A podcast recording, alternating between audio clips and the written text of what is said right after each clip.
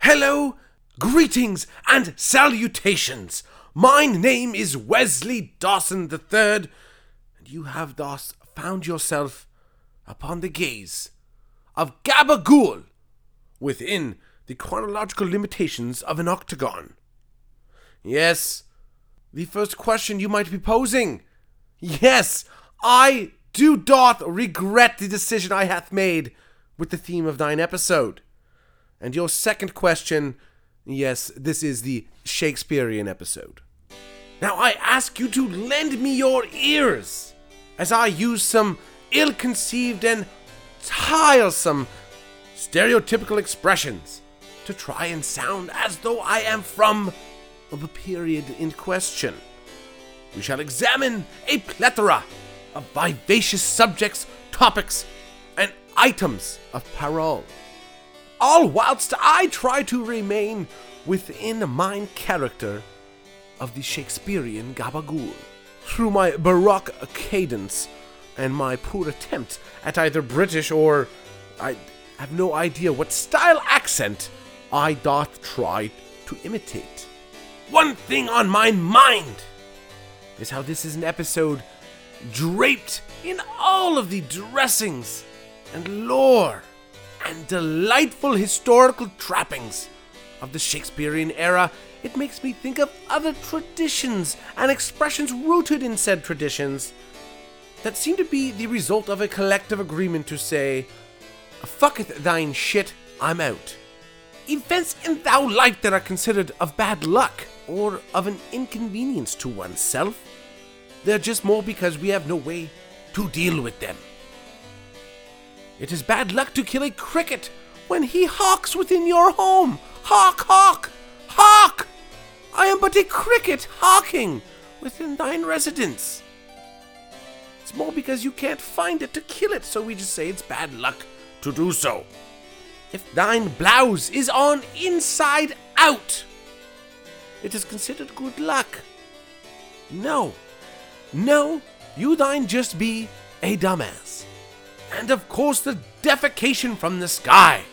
When a bird decides to drop his white bubblegum goop on you, it is considered good luck. Why? As we speak of matters of the bowels, it reminds me of an experience in my yonder years. You see, as I tried to perfect my studies at the Collegiate Institute of Jonathan Abbott, I had found myself under the employ performing conciergeal duties. One such duty when I arrived at work was to use a little plastic scoop to scoop people's feces out of a porcelain bowl. And I said, That's fucking disgusting, there's no way I'm doing that.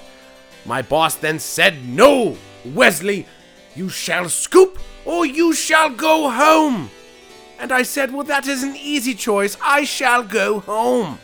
For you see, mine employer, as opposed to advising employees that the plumbing systems were no longer of function, they allowed people to defecate in the bowls throughout an entire fortnight, or at least an eight hour shift.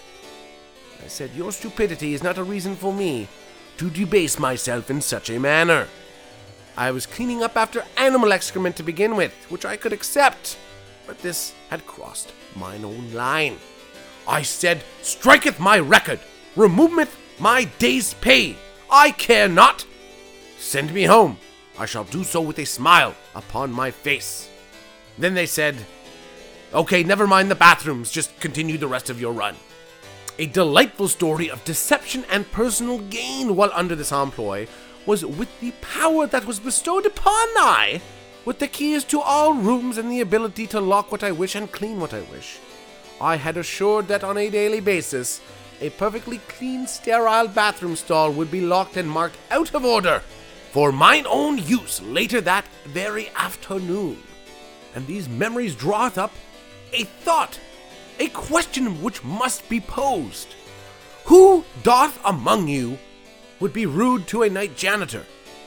Do thou understand that they are alone in your office while you are at home in slumber, and that they may do what they wish and how they wish to your personal belongings? Messing with a night janitor or someone preparing your food is but a fool's errand. And a course and item that must be discussed is the idea that pro wrestling is now today's modern Shakespeare, as it is live theater, physical theater. And one cannot hide behind a curtain. There's a 360 degree view of the story being told. The performers are poorly paid. It is the excitement and inclusion of the crowd that makes the performance whole. Moving on, we will go to this week's expert panel member. And in order to pay proper homage to the period, we shall not be using telephones. Instead, I shall hark upon mine guest. Hark, hark, guest, where art thou? Hark, guest, where art thou? I must be doing this wrong as I have received no response. We shall doth move to good and bad. A good, the Shakespearean episode.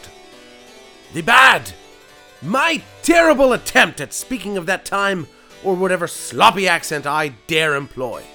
Before the conclusion of this tale drama, we shall move on to wow or woof as I welcome mine own friend, mine own theater partner, Mac the Wolfhound. Mac, welcome to studio. Yes, Mac, please at least attempt to speak of the time. Moving on. Queen Elizabeth the First. Saucy indeed.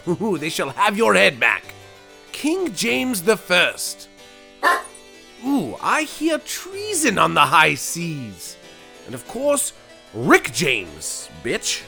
Ha ha, yes, it is a hell of a drug. We has not run out of time for this week's adventure. So I please ask that you lend your ears on a weekly basis. You exclaim your proclivity to listen to Gabagool within the chronological time frame of an octagon, and you share your experience so please, no, please, I, I, I beg of you, you have to. I've, I've really gone in with the wrong people. I don't know what I'm gonna do. I've kind of, I've promised things that I cannot deliver, you know, regarding the subscriptions and how much people actually like this show. It, it, like, it's realistically unattainable. Please, you have to do something. Just listen. Tell anybody. Tell your friends, your family. My, I, I don't care. Oh my god.